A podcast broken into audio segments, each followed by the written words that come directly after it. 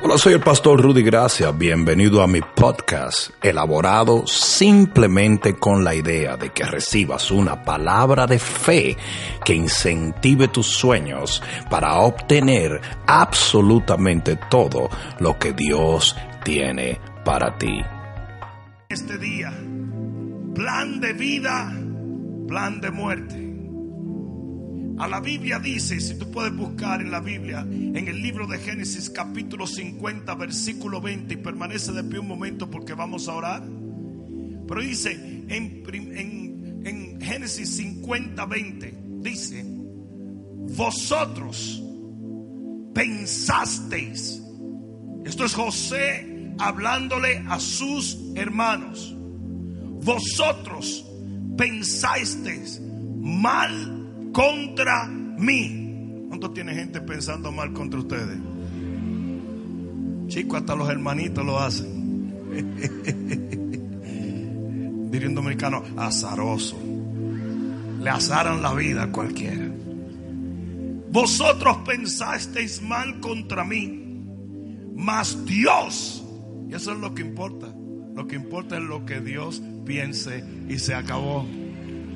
Lo que importa es lo que Dios quiera. Lo que importa es lo que Dios haga. No importa quién piense mal, quién obre mal, quién hable mal. Lo que importa es lo que Dios dice porque Dios tiene la última palabra en todo.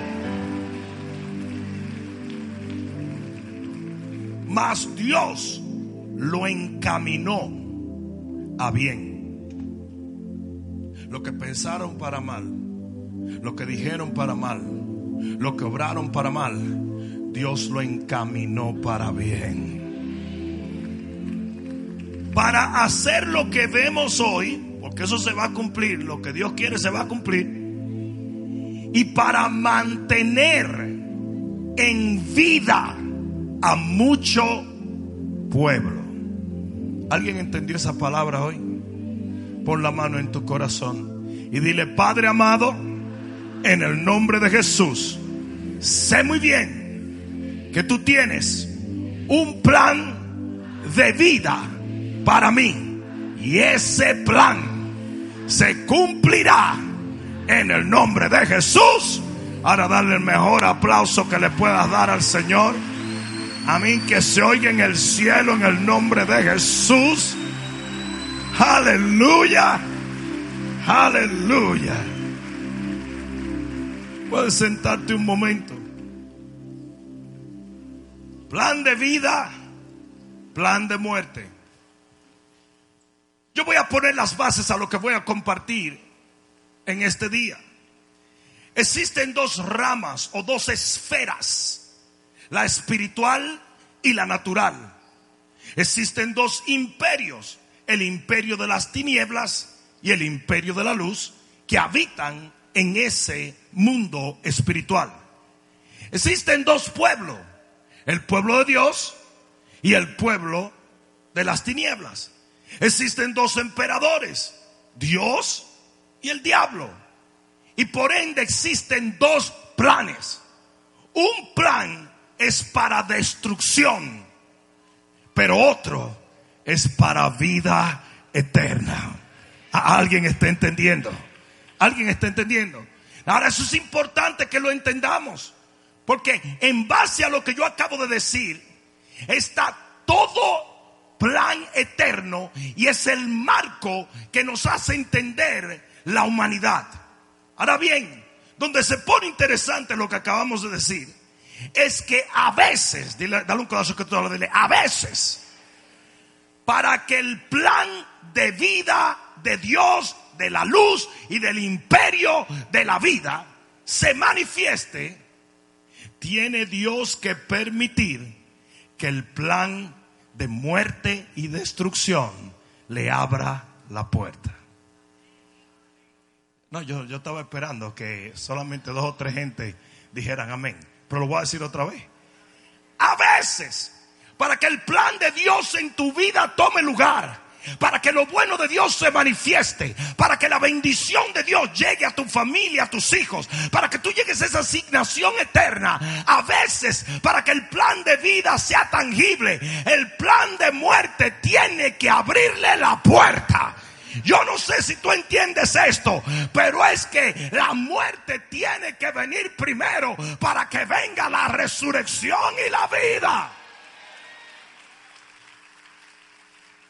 Y mucha gente no lo entiende. Y es por eso que vivimos amedrentados y nos quejamos y nos disgustamos cuando vemos las tinieblas o la muerte empoderarse de un área de nuestra vida. Hoy yo he venido a decirte en el nombre de Jesús que allí donde está la muerte, Jehová traerá vida. Que donde vino destrucción, Él traerá edificación. Que donde hay enfermedad, Él traerá sanidad. Que donde hay... Oh, no, no, no, no, no, no, no, no, no, no.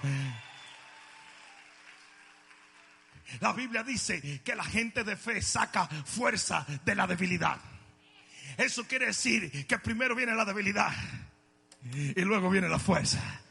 La Biblia dice que lo que no es lo trajo Dios para confundir lo que es lo vil, lo que no es, lo que no sirve, lo que no tiene fortaleza, objetivo, pureza, lo toma Dios para avergonzar lo otro. Entonces tú tienes que llegar a un punto donde no tienes nada para que Dios comience a derramarlo todo sobre tu... Y si entendiéramos este principio, estuviéramos tan contentos y campantes como estaba José. Porque nos damos cuenta que lo que abre el camino a la vida muchas veces es la muerte.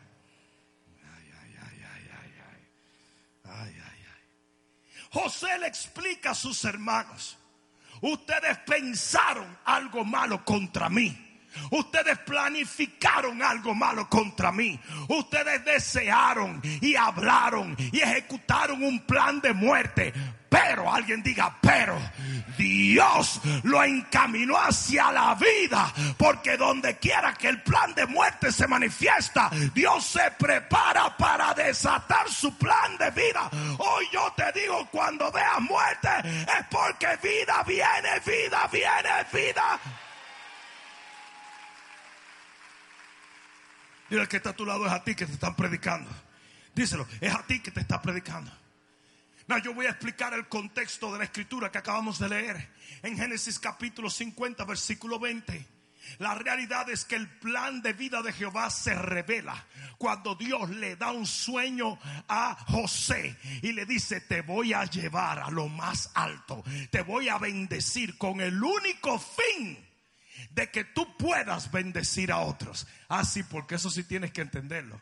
Que el plan de vida de Dios, el plan de prosperidad de Dios, el plan de bendición de Dios es para que tú bendigas a otros. ¿Sabe lo que le dijo el Señor a Abraham? Le dijo, te bendeciré y serás bendición a todas las familias de la tierra. Ustedes saben por qué hay gente que no prospera por tacaño. Uno, dos, tres. Uno. Tú quieres que Jehová Jireh te provea, pero no te importan las almas. ya la dañó también que íbamos. Yo feliz aquí. ¿Mm? ¿Saben por qué hay gente que no son bendecidos? Que no, que no son bendecidos porque nunca serán bendición para nadie. ¿Saben por qué? Hay gente que no adelantan porque nunca ayudarán a nadie a ser adelantado. Y mientras tú te mantengas con esa actitud, tú nunca vas a ver la benevolencia de Jehová. Porque lo que Dios hace, lo hace para bendecir a otros a través de ti. Es por eso que Él te llena de ríos, no de lagunas. La laguna retiene, pero los ríos dejan los caudales seguir adelante.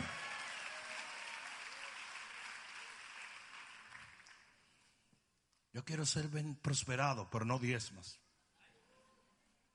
Yo quiero que el Señor me, me haga este milagro financiero, pero no ofrendas. La Biblia dice que la lluvia cesó y que fue Jehová que la paró para que cesando la lluvia del cielo cesaran los frutos. ¿Y sabe por qué? Porque el pueblo estaba más preocupado por su casa que por la casa de Jehová. Yo sé que a alguien le está llegando esto. Esto es un correo electrónico para alguien. Ni siquiera estaba en programa decirlo. Pero la única manera que tú vas a ver las ventanas de los cielos abiertas es cuando tú trates el diezmo y la ofrenda en la casa de Jehová con la dignidad, la fe. Aleluya. el Señor viene y le da un sueño a José y le dice, te voy a levantar para que tú seas mi canal de bendición.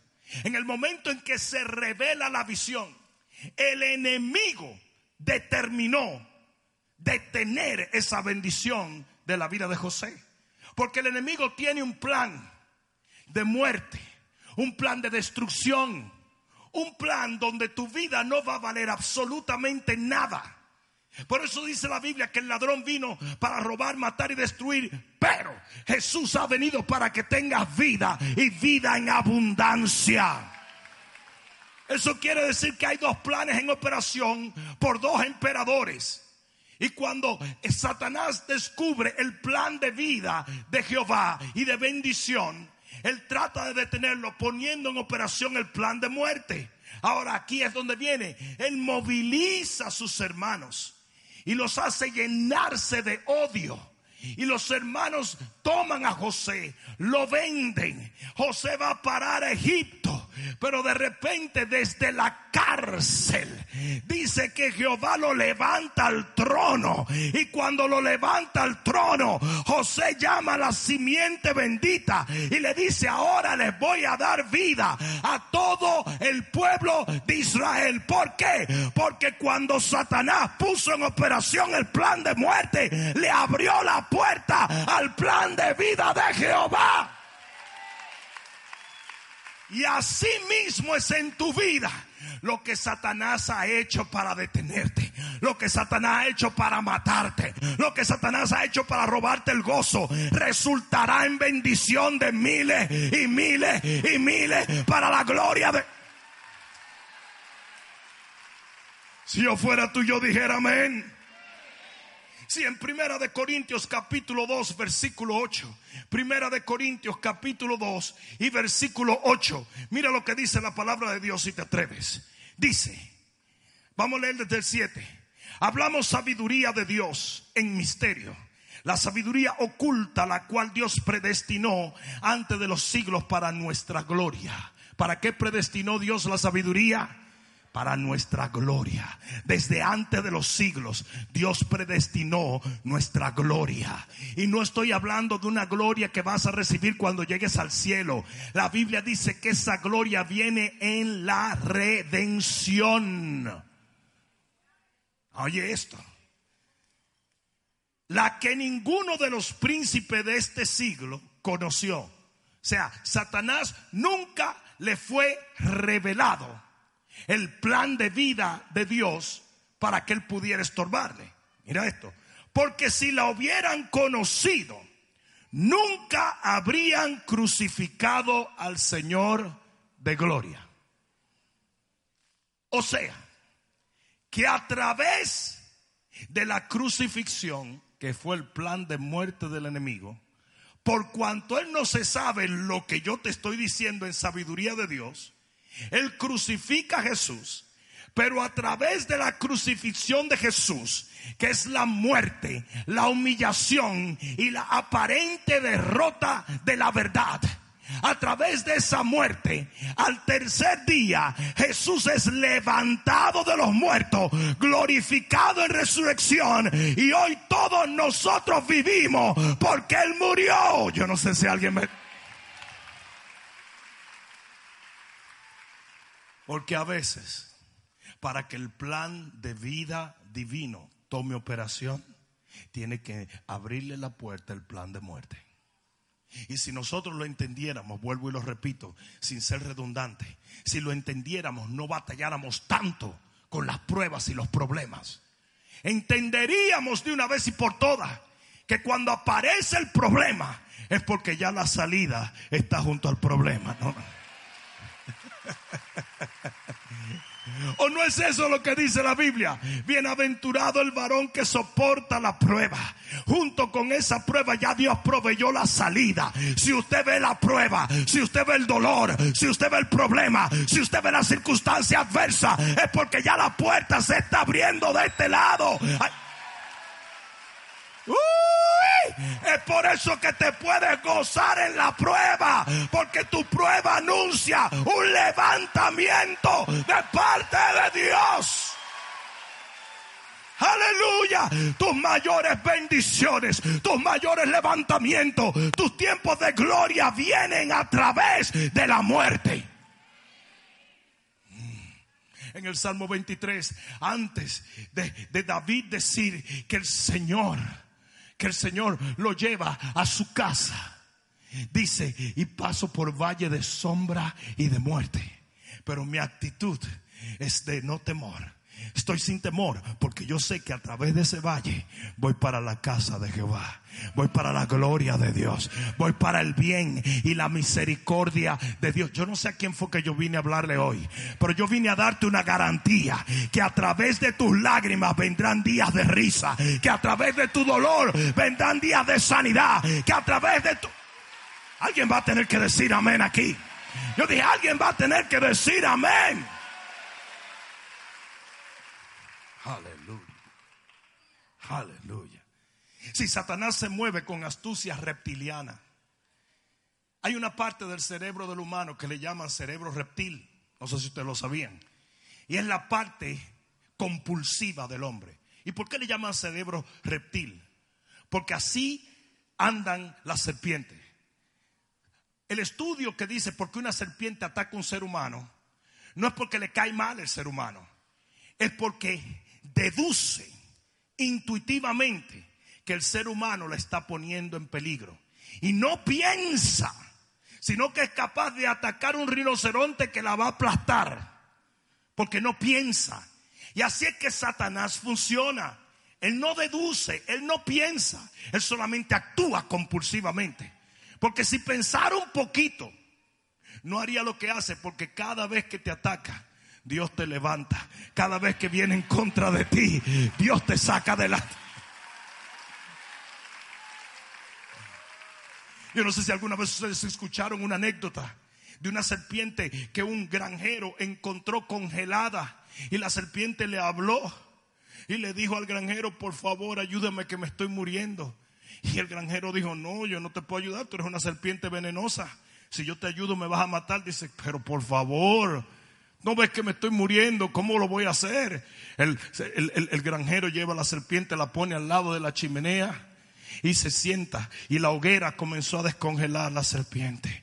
Ah, y ella, cuando ya estaba libre de todo el hielo, calientita and ready to rumble, dice que agarró y ¡pa! le mordió el tobillo. Y él se paró y dijo, ¿por qué hiciste eso? Dijo, porque es mi naturaleza es mi naturaleza. El enemigo no piensa para atacarte, solo te ataca. Pero cuando Él te ataca, Él abre la puerta al plan de Dios. Si se lo vas a dar, dáselo fuerte. Aleluya. Este principio lo vemos en la vida de Moisés. Moisés tenía un llamado a literalmente salvar, rescatar y libertar millones de personas. Él era el patriarca que Dios iba a usar para provocar una nueva vida en una tierra que fluye leche y miel. ¿A cuántos de ustedes le gustaría que Dios lo use para dar vida? Sin embargo, antes de Moisés convertirse, en esa fuente de vida para millones de personas, el diablo despierta a los hermanos hebreos en Egipto y lo comienzan a perseguir y lo persiguen y lo acusan. Y Moisés llega a ser un desterrado con una orden de captura. Un hombre que pasó literalmente décadas y décadas en un desierto. Un hombre olvidado. Un hombre muerto completamente. Pero por cuanto el diablo puso ese plan de muerte en operación, el Señor se le aparece en una llama de fuego y le dice, vamos, que hay que sacar a la vida a millones de personas y Él se convierte en el libertador de Egipto. Yo he venido a decirte hoy, cuando veas el plan de muerte, es porque el plan de vida ya viene. Yo dije, ya viene. ¿Y sabe qué es lo desconcertante? que Moisés nunca se hubiera convertido en el patriarca de la vida, si no es porque el plan de muerte que el enemigo trajo entra en operación. ¿Alguien escuchó esto? Yo dije, ¿alguien escuchó esto? Escucha esto. En Sadrach, Mesac y Abel Negro. Bueno, esa es la traducción dominicana.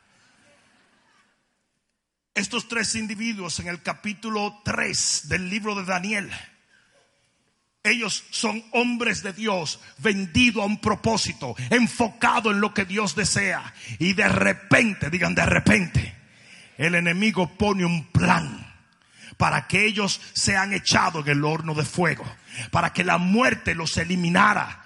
Y dice que fraguó todo a tal extremo que hace que dictaminen una ley. Y la ley es dictada de que nadie podía eh, dar alabanza o, o, no inclinarse a la música que adoraba la estatua de Nabucodonosor. Nadie podía, podía rechazar la ordenanza. Era una ley puesta por el imperio en el cual ellos estaban. Y yo quiero decirle algo a mucha gente. Nosotros tenemos como cristianos evangélicos que dejar de jugar a la política. Ah, no le gustó, ¿verdad? Hay dos o tres que se quieren postular, ¿verdad?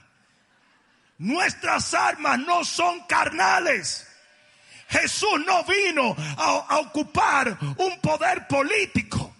Jesús vino con un poder mucho mayor que la política. Nosotros dictaminamos lo que pasa en las naciones por el Espíritu de Dios. Hay un poder mucho mayor en la iglesia que el poder humano que tenemos. Hoy en día todos queremos tener relevancia y todos queremos ser más chulos que, el próximo hot dog. Y todos queremos tener que la gente nos vea como el No, hombre, no. Nosotros tenemos algo que el artista de cine no tiene, que el político no tiene, que el presentador no tiene, que el cantante secular no tiene. Se llama unción, se llama poder de Dios, se llama... A mí no me importa cuánto una compañía de entretenimiento trate. Usted no puede echar fuera demonios.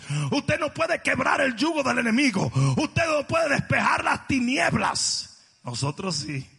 Yo dije, nosotros sí. Nosotros sí. Por eso que pasen la ley que pasen, mientras nosotros, que somos la luz, estemos aquí, pase la ley que pase, Dios se va a glorificar. Cristianos andan asustados. Oh, no puedo creer. ¿Qué va a pasar si gana fulano? ¡Nah! Por encima de ese fulano, de ese sutano y de ese mengano está el trono de Jehová. Eso es una marioneta, mi compa. Lo voy a decir otra vez. Es una marioneta. Hasta el diablo es una marioneta de Dios. ¿No ves lo que te estoy diciendo? Que para que el plan de Dios se manifieste, Él es el que te abre la puerta. Él es el que te costea y te paga la escuela. Él es el Uber que te lleva al plan de Dios. Ahora va a decir la gente, el Uber es del diablo. Pasan un decreto y dicen, por ese decreto vamos a condenar a estos tipos, los vamos a matar. Y dice la Biblia que lo envían al horno de fuego. Ah, no, no fue de chiste, no. Fue para matarlo. Y cuando están en el horno de fuego, de repente Nabucodonosor dice, espérate, espérate, espérate, espérate, espérate, espérate. Yo eché cuatro. Yo eché tres, ahí hay cinco. ¿Qué está pasando? Sadrach, Mesach, Abednego. Sadrach, Mesach, Abednego. Sadrach, Mesach, Abednego. Si mi matemática no me engaña, ahí hay uno más. Pero ese que yo estoy viendo se parece al Hijo de Dios.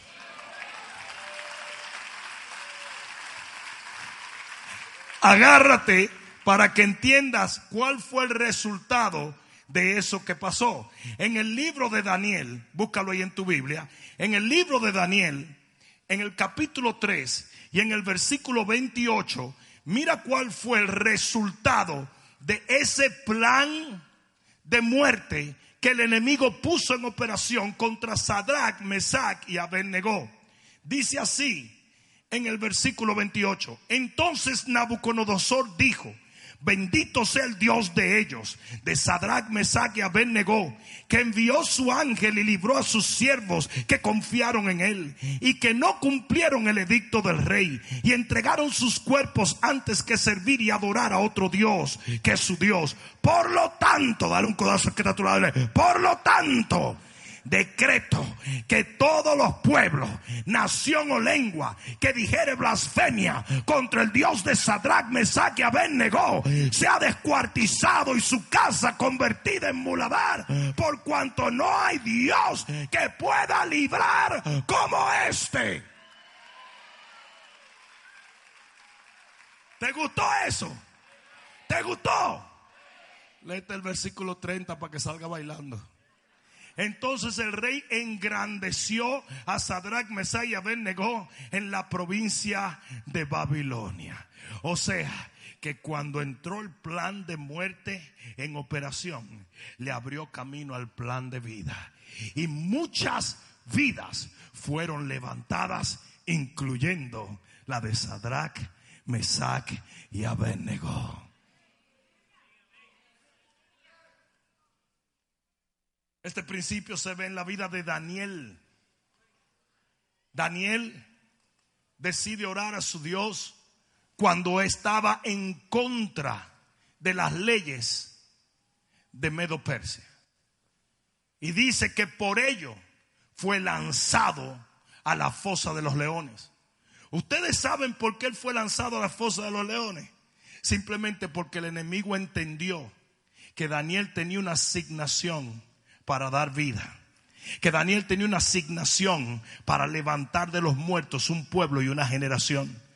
Y el enemigo pone en plan, pone en operación un plan de muerte y lanza un ataque violento. Tiran al hombre a la fosa de los leones. Pero de allí lo levantó Jehová. Yo no sé si alguien me está entendiendo. Yo no sé si alguien me está entendiendo. Ahora mira cuál fue el resultado en Daniel capítulo 6, versículo 25 al 28. Entonces el rey Darío escribió a todos los pueblos, naciones y lenguas que habitan en toda la tierra, paso sea multiplicada.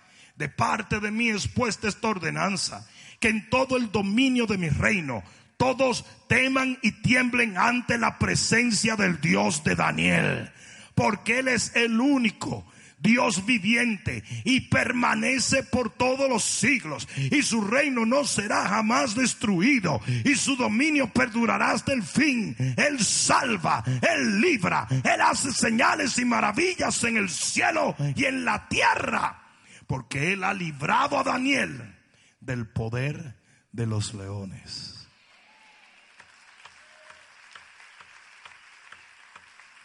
¿Te gustó eso? Léete el 28 y vamos a bailar. Y este Daniel prosperó. Uy, la palabra prosperar.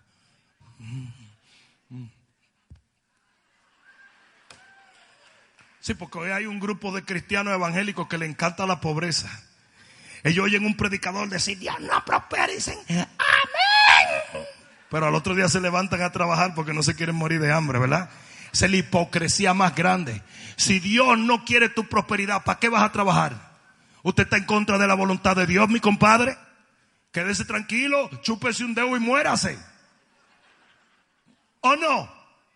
¿O no? ¿Sí o no? A, mí me da cuerda el cristiano que no cree en la prosperidad de Dios.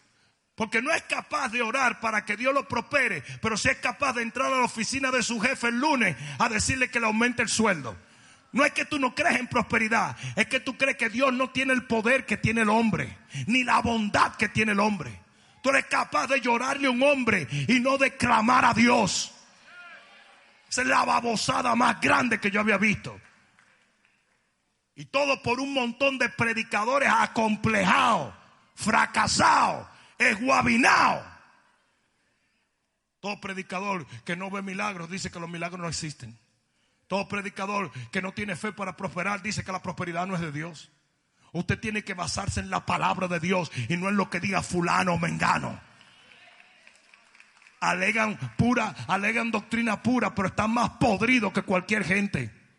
solamente están bailando y cantando lo que a un grupo de personas masoquistas le gusta oír. El Evangelio en Latinoamérica fue predicado de una manera bien extraña. ¿Ustedes saben cómo llegó el Evangelio a Latinoamérica? Por medio de los españoles. Y ustedes saben que cuando los españoles vinieron a nuestras tierras, vinieron a llevarse oro. Ah, no fue a saludarnos que vinieron. Ellos vinieron a llevarse el oro. Pero cuando llegan se dan cuenta que el oro está en sus ídolos.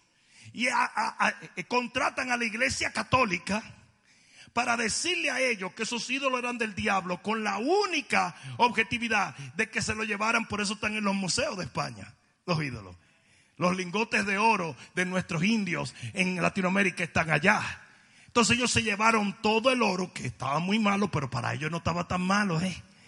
Se llevaron todo el oro y le dejaron la mentalidad a nuestros indígenas de que el oro es malo y está en contra de la voluntad de Dios. Mentira del diablo. Yo dije mentira del diablo. Nuestro Dios es un Dios que prospera. Él multiplica los panes. Él multiplica los peces. Él hace llover pan en el desierto. Él hace brotar agua de la roca. Él sopla y vienen codornices. Él multiplica el vino, el aceite. Yo lo que no entiendo es cómo una persona que está una iglesia tradicional y religiosa no se da cuenta de la falacia y la mentira de lo que le están diciendo. Porque cuando Dios canta, mira, Jerusalén, qué bonita eres, calles de oro. Calles de oro. ¿Cómo? El trono de Jehová es de oro, de jaspe, de berilio. Señor, reprenda al Señor. Los sacerdotes del Viejo Testamento se vestían con gemas. Hoy se hizo un cálculo que el vestido del sumo sacerdote hoy en día costaría 8 millones de dólares. Y así critican que el pastor se ponga unos tenis.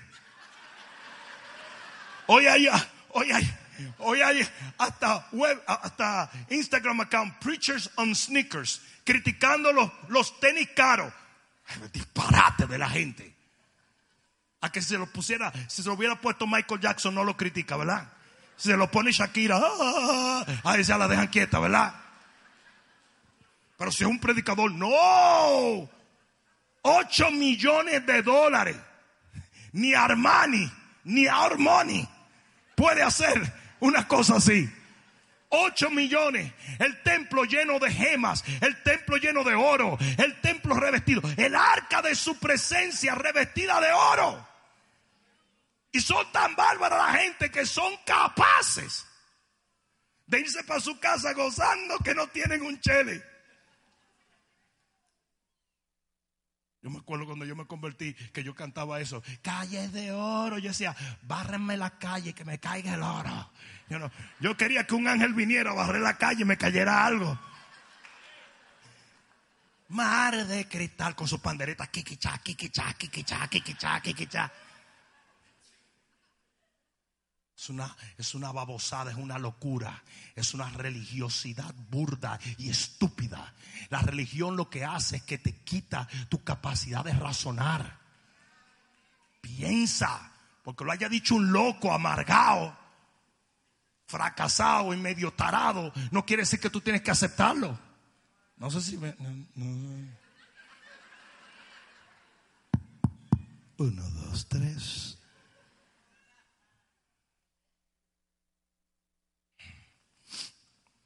¿Cómo caímos ahí? Dice aquí, y este Daniel prosperó durante el reinado de Darío y durante el reinado de Ciro de Persa. ¿Y por qué prosperó Daniel? Porque el diablo comenzó un plan de muerte que le abrió camino al plan de vida. Si se lo vas a dar, dáselo fuerte. Si se lo vas a dar, dáselo fuerte. Porque hay algunos de ustedes que están viendo el plan de muerte ahora mismo y estaban abrumados, temerosos, cansados, pero yo te aseguro que eso le está abriendo camino al plan de Jehová. La muerte le abre paso a la vida. La muerte le abre paso a la vida. La muerte le abre paso a la vida. ¿Tú sabes por qué nosotros sabemos que existe la luz? Porque hubo tinieblas. No sé si me están entendiendo. ¿Qué vino primero, la tiniebla o la luz? La tiniebla. La Biblia dice que todo el universo estaba en tinieblas hasta que Dios dijo sea la luz. No existiría. Nosotros no entenderíamos lo que es luz a menos que hubiera tinieblas primero. O sea que el que ríe último.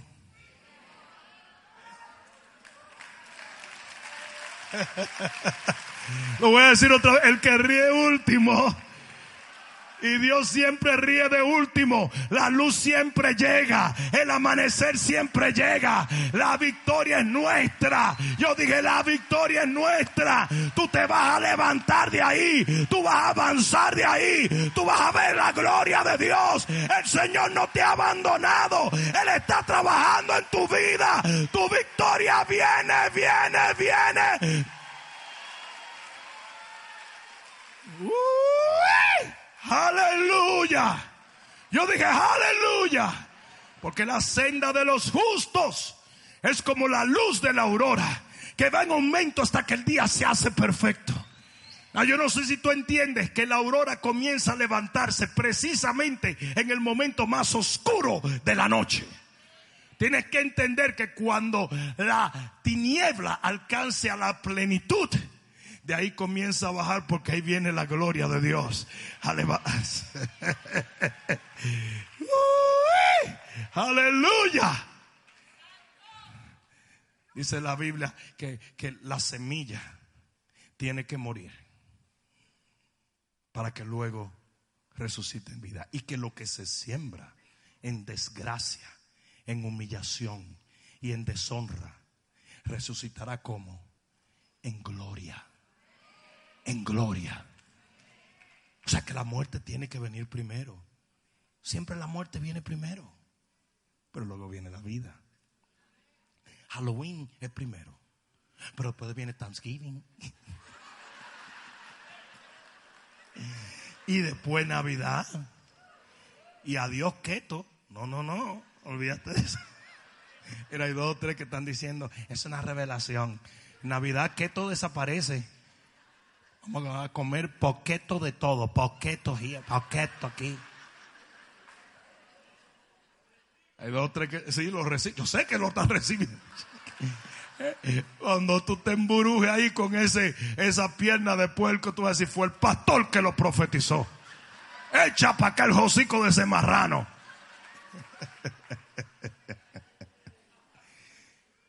Voy a terminar con varias conclusiones basado en lo que hemos compartido. Cuando tú veas el plan de muerte en operación en tu vida, número uno, cree que resultará en bendición y vida. Al final, lo que vino a destruirte a ti, terminará dándole vida a muchos empezando por tu matrimonio, tu hogar, tu familia y de ahí a todos. Alguien debió decir amén. Libro de Juan, libro de Juan capítulo 12, versículo 9. Libro de Juan capítulo 12, versículo 9. Mira lo que dice aquí la palabra de Dios. ¿Cuántos recuerdan a Lázaro?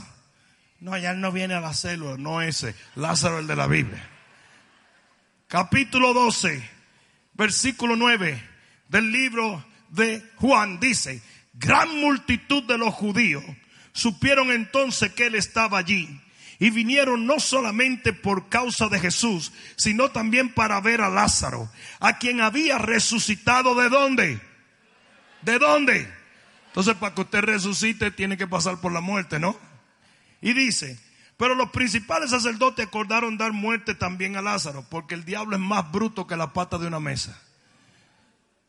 Hay mucha gente que dice, no, el diablo es sabio. No, el diablo no es sabio, el diablo es astuto. Astuto, que rima con canuto. ¿Ok? El diablo es astuto, sabiduría no tiene. Tiene cierto craftiness, pero no tiene sabiduría. Es como el lobo y el correcamino. El lobo sabe hacer muchas eh, contraptions. Mira, mira la gente diciendo, eso está en la Biblia. Bueno, el lobo sabe hacer muchos trucos, pero nunca agarra el correcamino ni lo mata. Pepe, y por ahí sigue el tipo. Porque el diablo es muy astuto, pero sabio no es. Si fuera sabio, lo atrapa. No sé si me están entendiendo. Porque la sabiduría es conocimiento perfeccionado. No sé si me están entendiendo. Entonces, el sabio sabe resolver. El astuto no. ¿Cuántos de ustedes han visto gente que tiene street smarts? Gente que son callejeros. Tú sabes, brother, tú sabes, terminan presos. ¿Sí o no? Entonces no eran tan sabios. Astutos sí eran. Saben robar. Saben matar. Saben encañonar a cualquiera. Y saben caer presos por 27 años también. Y cuando llegan a la, a la prisión, saben hacer ah, de pasta de dientes, saben hacer mantequilla de pasta de dientes. O sea que son astutos, son hábiles, pero sabios no son. Pues si fueran sabios, perseguirían el bien. No sé si me están entendiendo. Porque el equipo ganador somos nosotros, papá. Al final nosotros ganamos. Al final la luz siempre vence. Al final... ¿Sí o no? Entonces mira lo que dice en el versículo 11 del capítulo 12 del libro de Juan. Porque a causa de él, muchos de los judíos se apartaban y creían en Jesús. Oye bien lo que te voy a decir. Lázaro no conseguía ni que su hermana creyera en él. Todavía el tipo se murió y la hermana no estaba seguro de nada. Pero después que el tipo muere, después que el plan de muerte del enemigo le abre paso al plan de vida y el tipo resucita, dice que muchos, multitudes de judíos estaban viniendo a la vida eterna.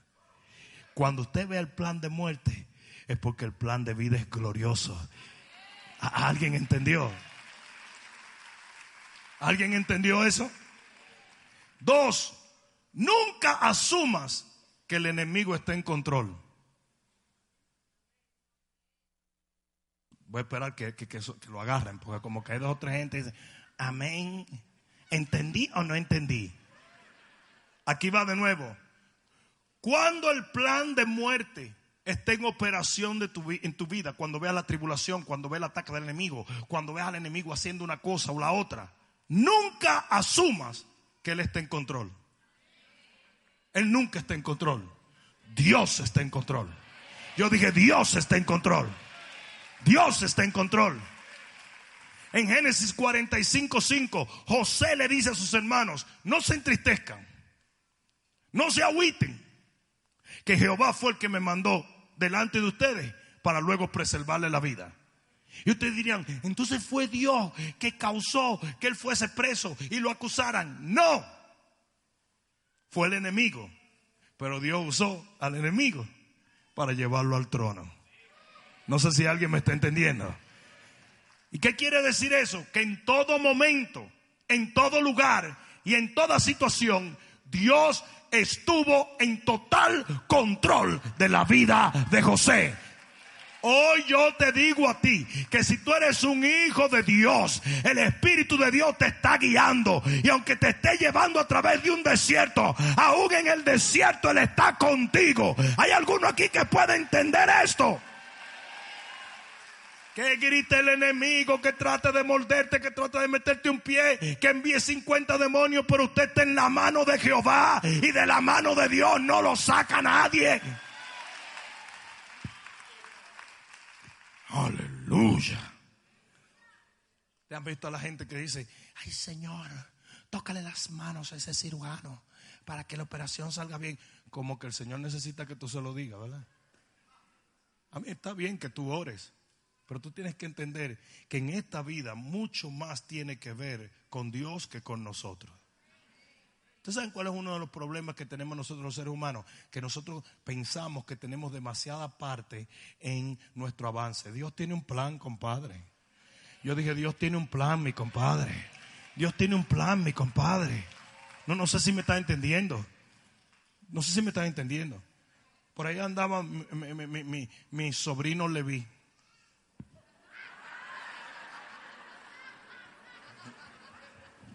Disimulen por lo menos. Pero todos nosotros, los adultos, sus papás, yo, tenemos un plan para Leví. ¿Y tú te crees que tiene que ver con Leví? Claro que no. Leví lo que le gusta es babiar y tirarse de los sillones. Y morder pie y cosas así. Claro que no. Pero ese es su papá. Su papá tiene un plan. Y su papá va a velar hasta que ese plan se cumpla. Y, un día va a venir, un día va a venir que le iba a decir, ya no quiere ir a la escuela. ¡Viva! ¿Qué viene para la escuela? Yo no sé ustedes, pero yo iba caliente a la escuela todos los días. A mí me mandaban cebadito a la escuela. Yo llegaba golpeado. Y otro día va a decirle, vi, yo no quiero ir a la iglesia. Sí, porque hay algunos de ustedes que un día Dios lo va a llamar a cuenta. Porque a la escuela sí lo llevan empujones, pero a la iglesia no.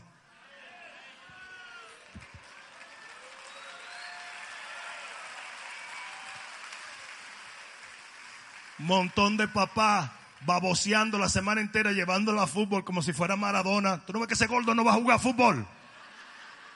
Pero va a querer fumar marihuana cuando llegue a los 14 años. Ay, ¿qué tú te vas a hacer? Nunca lo trajiste los viernes, ¿verdad? Nunca lo trajiste al servicio de los jóvenes y ahora es un marihuanero. Y te pasaste la vida. Dale, gordo. Tú no ves que tiene dos pies izquierdos. Maradona ni Maradona. Esos son sueños que tú no cumpliste y lo estás tratando de hacer a través de los hijos tuyos.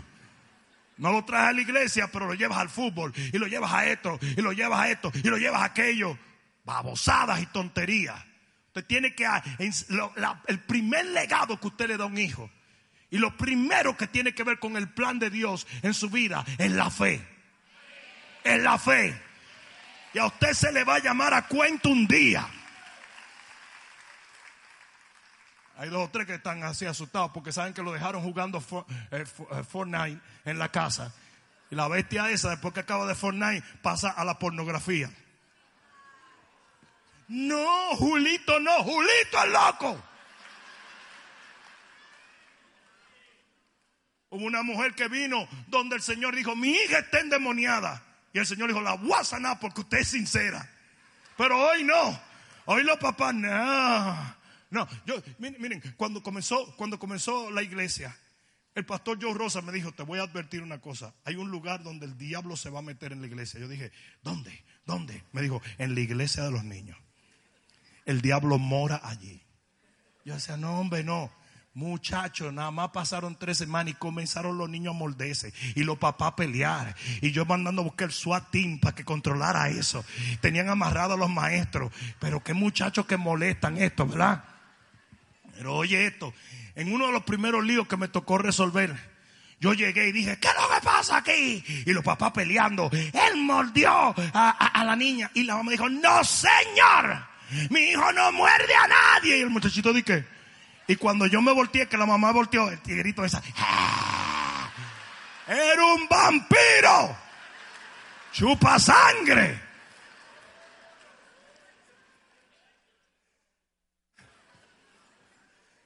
Tiene que ser sincero. Dice que la necedad está en el cuerpo de los niños ya a palo que se le saca. A puro palo. Usted necesita infundir fe.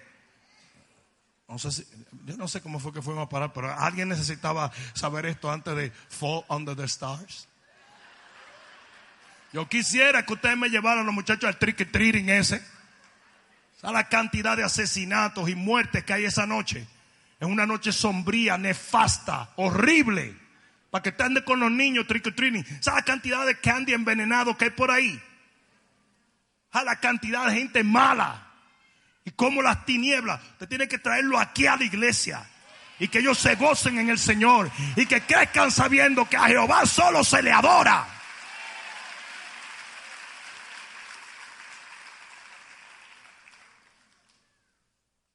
Festival de otoño. Esto fue un anuncio pagado por Jesse. Gracias. Nunca asumas que el enemigo está en control. Nunca. Nunca. Por más fea que se ponga la cosa, nunca asumas que él está en control. Tercero, enfócate en el plano eterno. You gotta look at the big picture.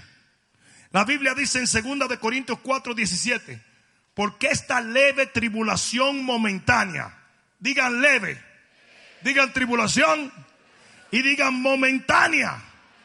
Toda tu tribulación es momentánea. Aquí va de nuevo. Toda tu tribulación es momentánea. Todas son leves. Dice, porque esta leve tribulación momentánea produce en nosotros un cada vez más excelente y eterno peso de gloria. ¿Alguien entendió eso? O sea que cuando tú estés en tribulación, entiende que lo que tú estás recibiendo, aunque la tribulación es momentánea, no es momentáneo, sino eterno. O sea, el producto de tu tribulación y de ese momento en el plan de muerte del enemigo te va a producir una gloria y un levantamiento que es eterno. Amén.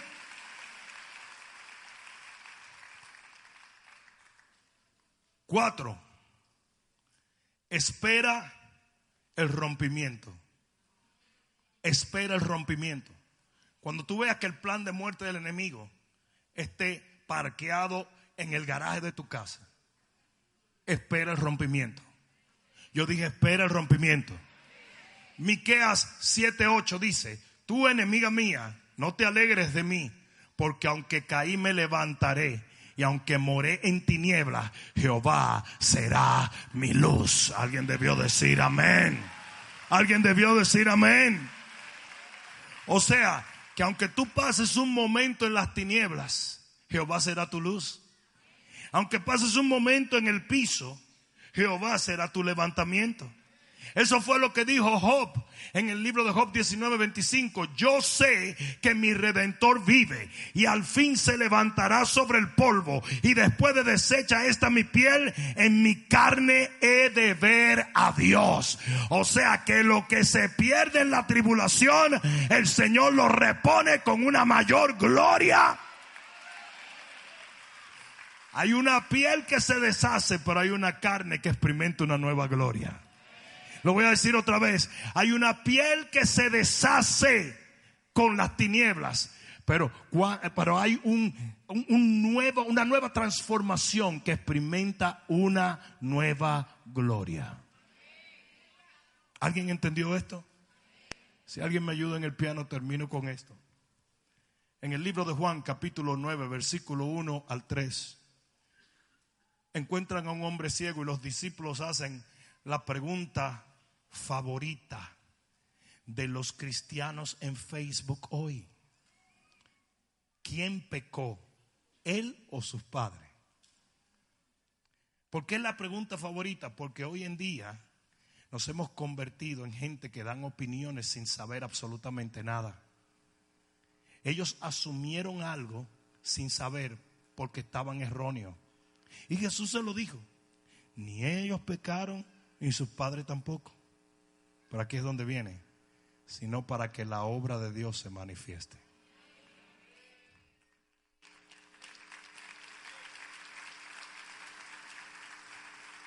¿Y la ceguera de dónde vino? Del diablo. Entonces esa ceguera, esa enfermedad y esa tribulación vino para que la obra de Dios se manifieste. Entonces tuvo que entrar en operación un plan de destrucción para que el plan de vida viniera. Yo estaba ahora mismo en Cartagena, Colombia. Llenamos la plaza de toro a capacidad. Y mucha de la gente que vino a ese lugar vino enferma, vino destruida. Pero ese día encontraron la luz de Cristo. Estoy hablando de miles de personas. Pero muy probablemente ellos nunca hubieran recibido esa luz si primero no hubieran atravesado por las tinieblas. Es importante que tú mantengas esto en mente. El mismo principio lo vemos en el mismo libro de Juan, en el capítulo 11 y en el versículo 4. Cuando le preguntan a Jesús sobre Lázaro, él dice, oye, oye, oye, oye, oye, esta enfermedad no es para muerte. Y entonces, entonces, Señor, no, es para que la gloria de Dios se manifieste. Entonces primero vino la enfermedad y luego vino la gloria. Primero vino la debilidad y luego la fortaleza. Primero vino la humillación y luego el levantamiento. No sé si alguien me está entendiendo. Primero vino una tribulación leve para producir un mayor peso de gloria. En Juan 12, 23 y en Juan 13, 31 Jesús dijo, llegó la hora de que el Hijo de Dios sea glorificado. ¿Y sabe de qué estaba hablando él? ¿De qué ustedes creen que le estaba hablando? De su muerte. Incluso él dijo, mi Padre se va a glorificar a través de mi muerte. Porque es la muerte la que abre paso a la vida. En el libro de Filipenses capítulo 2 versículo 5 habla de cómo Jesús se humilló y humillándose y despojándose de todo y yendo a la cruz y yendo a la muerte, dice que le abrió paso a un levantamiento donde Dios le dio un nombre que es sobre todo nombre. Entonces, la autoridad, la glorificación de parte de Dios, todo lo bueno viene pasado la muerte. Hay una escritura que dice, sueltos los dolores de la muerte, el Señor asumió su deidad y su autoridad. Si de alguna manera el Espíritu de Dios te revelara esto hoy, entenderías el por qué. Hay momentos donde tú oras y le dices, Señor, pasa de mí esta copa. Y Él no lo hace. Porque sin esa copa, usted no puede obtener su bendición. En Jeremías 29, 11 dice, porque yo sé los pensamientos que tengo sobre ti. Pensamientos para hacerte bien y no daño. Y para darte el final que estás esperando. Concluyo con esto. La palabra pensamiento viene de una palabra hebrea que es plan o planificación. Nunca olviden que el Señor es un arquitecto. Y los arquitectos exactamente son lo que hacen, un plan, un plano. O sea que Dios tiene un plan para tu vida. Y su plan es bueno. Pero es bueno al final. Él te va a dar el final que tú esperas. Muchas veces no es bueno al principio. No sé si me están entendiendo. Cuando tú empiezas una obra, todo es un desorden, todo es sucio, todo es horrible, hay lodo, hay trabajadores, hay de todo tipo de cosas, pero cuando esa obra es terminada, los pasillos están preciosos, las luces, los auditorios, no sé si me están entendiendo. Y ahí es donde tú tienes que centrar tu vida, en ese punto final, en esa obra final de parte de Dios. Hay muchos de ustedes que han estado atravesando por tiempos donde ustedes dicen, Dios mío, pero es que el enemigo está metido en mi casa, en mi matrimonio, en mi familia, en mi finanza, en mi ministerio, en todo. Y quizás es cierto, pero entiende de una vez y por todas que eso que el enemigo está haciendo le está abriendo paso a lo que Dios ha determinado en tu vida. Uh, si yo fuera tú, se lo diera más fuerte. Si yo fuera tú, me pusiera de pie y le diera un grito de gloria al Rey. Aleluya. Dios tiene un plan de vida. Yo dije, Dios tiene un plan de vida. Dios tiene un plan de vida. Pero muchas veces usará el plan de muerte para que le abra el paso a lo que Él ha determinado. ¿Cuántos entienden la palabra de Dios hoy? Ven un momento y cierra tus ojos, levanta tus manos y vamos a adorar a Dios. Vamos, vamos, vamos, levanta tus manos. Gracias Jesús. Gracias Señor. Gracias Señor. Gracias. Todo el que pueda orar en el Espíritu, ora en el Espíritu un momento. Vamos, ora en el Espíritu. Si no puedes orar en el Espíritu, ora en el entendimiento, pero ora en el nombre de Jesús. Ora en el nombre de Jesús. Yo sé que el Señor te da entendimiento en este día para comprender que muchas de las cosas que han estado aconteciendo en tu vida, a pesar que vienen de parte del enemigo, Dios las ha permitido para literalmente abrir paso a cosas nuevas. Después de esta tribulación leve y momentánea, un peso de gloria, un peso eterno, algo nuevo vendrá sobre tu vida. De esa necesidad económica brotará una bendición sobrenatural de provisión. De ese dolor y de ese problema de salud, un testimonio brotará para la gloria de Dios. De esa angustia, de ese dolor interno emocional, Dios se glorificará. Yo quiero ver gente orando en el Espíritu. Yo quiero ver gente orando en el Espíritu. Amén, orando en el Espíritu. Hoy vamos a causar un rompimiento en el Espíritu en el nombre de Jesús. Namashanda la babashaya. Kiremabashoya, Kimashkoya Batabashaya.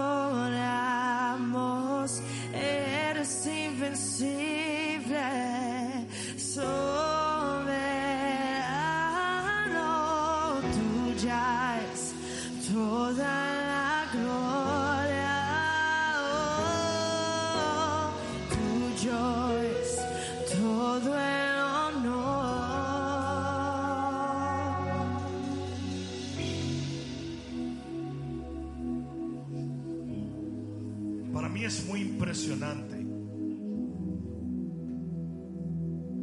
que Jesús de Nazaret escogió vivir en su gloria eterna con imperfecciones. Permítanme explicarle. Cuando nosotros lleguemos al cielo, ¿cuá- ¿cuántos van? Porque yo voy. eh? Cuando nosotros lleguemos al cielo, algunos de ustedes tienen la imagen un poquito cruzada de Jesús. Muchos de ustedes tienen una imagen visual de Jesús por las películas. Hay hasta por ahí una que dice el rubio de Galilea y mucha gente se ha hecho el coco de que él es rubio, de ojos azules. Él era un judío, probablemente con tez quemada. Sí tenía el pelo largo porque era un nazareo. Pero hay una cosa inconfundible. Y es que tú te vas a dar cuenta quién es él por las cicatrices que lleva en sus manos. Y ustedes dirán, ¿por qué? Con un cuerpo glorificado y perfecto, en cielos perfectos, Él escoge tener una imperfección, cicatrices. ¿Sabes por qué? Porque Él quiere que todo el que llegue al cielo entienda que antes de esa vida gloriosa vino el sacrificio, la humillación y la muerte. Ustedes saben dónde está el peligro de nuestra generación. En Instagram.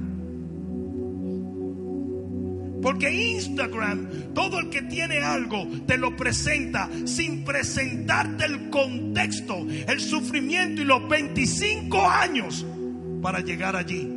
¿Y saben lo que está pasando con nuestros hijos? Que están siendo decepcionados porque dicen, pero yo no soy millonario y mira Snoopy Doogie, millonario a los 18 años. Sí, pero lo que tú no entiendes es que a ese le mataron cuatro hermanos, lo atropellaron, lo metieron preso, lo desbarataron. No sé si alguien me está entendiendo. Ven a los predicadores, ven los ministerios. ¿Ustedes saben por qué la gente envidia a nosotros los predicadores? Porque no conocen nuestro contexto. Ellos creen que nosotros un día pegamos cuatro, cuatro brincos y wow, todo salió bien. No, no. Son décadas de batallas y luchas. Porque nunca llegarás a la vida sino a través de la muerte. Nunca llegarás a la luz sino a través de las tinieblas. Nunca llegarás a la cúspide sino a través de los valles. Jesús permaneció con sus heridas para que quedara sentado por toda la eternidad, que al final la vida triunfa.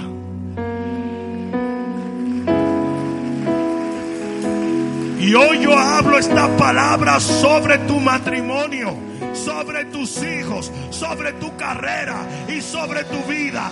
Al final la vida triunfa. Al final la vida triunfa. Al final la vida triunfa. Si tú lo crees, di amén, amén, amén, amén, amén.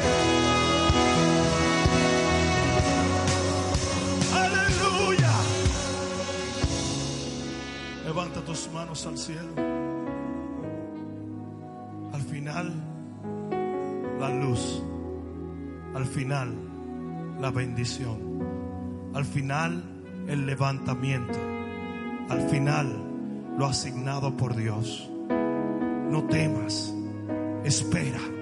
Confía en el nombre de Jesús. Porque el día de tu levantamiento está asignado por Dios. Y no importa cuánto el enemigo haya tratado de obstaculizar lo que Dios ha determinado, Dios cumplirá su propósito en tu vida. Lo cumplirá. Yo dije, lo cumplirá. Lo cumplirá. No hubo cárcel que pudiera retener a José. No hubo fosa que pudiera retener a Daniel. No hubo en el nombre de Jesús horno que pudiera retener a Sadrach. Porque cuando Dios ha determinado algo para tu vida, no hay diablo que lo detenga. Hay alguno aquí que pueda decir amén a.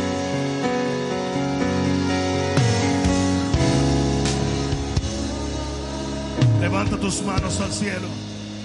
Padre, en el nombre de Jesús, yo te doy gracias en este día.